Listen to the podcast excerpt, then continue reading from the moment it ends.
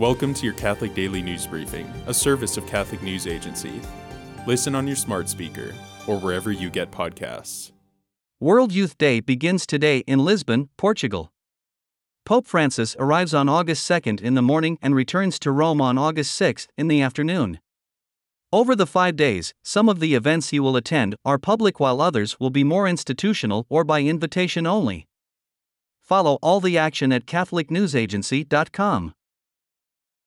Johnny Johnson, a St. Louis area man and convicted murderer, is scheduled to die this evening. Catholics in St. Louis and across Missouri, as well as Pope Francis himself, had advocated for a stay of Johnson's execution, citing the church's teaching on the admissibility of the death penalty as well as arguments from Johnson's attorneys that he is not mentally fit to understand his punishment. Johnson, 45, was convicted of first degree murder for killing six year old Casey Williamson in 2002.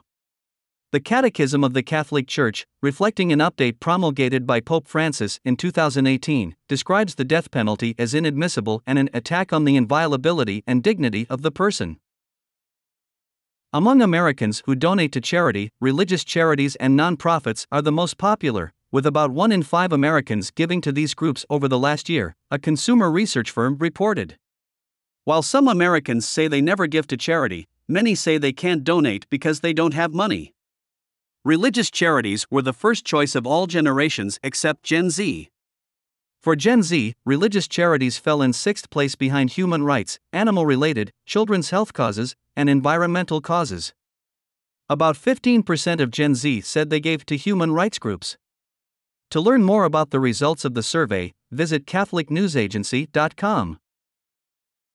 Extremist Israeli groups have on several occasions in recent weeks attempted to storm the Melkite Catholic Church and Monastery of St.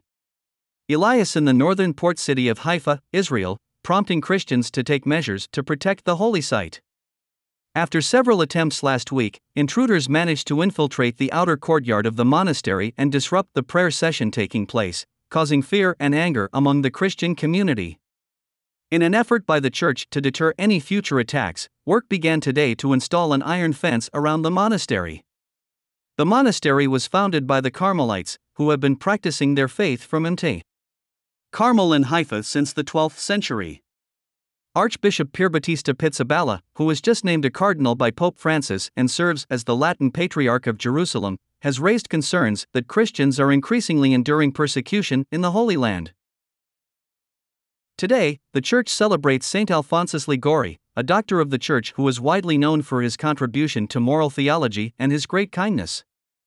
A man of great culture and a lawyer, he resigned the practice of law to become a priest in 1726, founding the Redemptorists, a preaching order. He was a great moral theologian, and his famous book, Moral Theology, was published in 1748. Thirty years later, he was appointed bishop, and he retired in 1775. He died just over 10 years later in 1787 and was canonized in 1839. Thanks for joining us. For more, visit CatholicNewsAgency.com.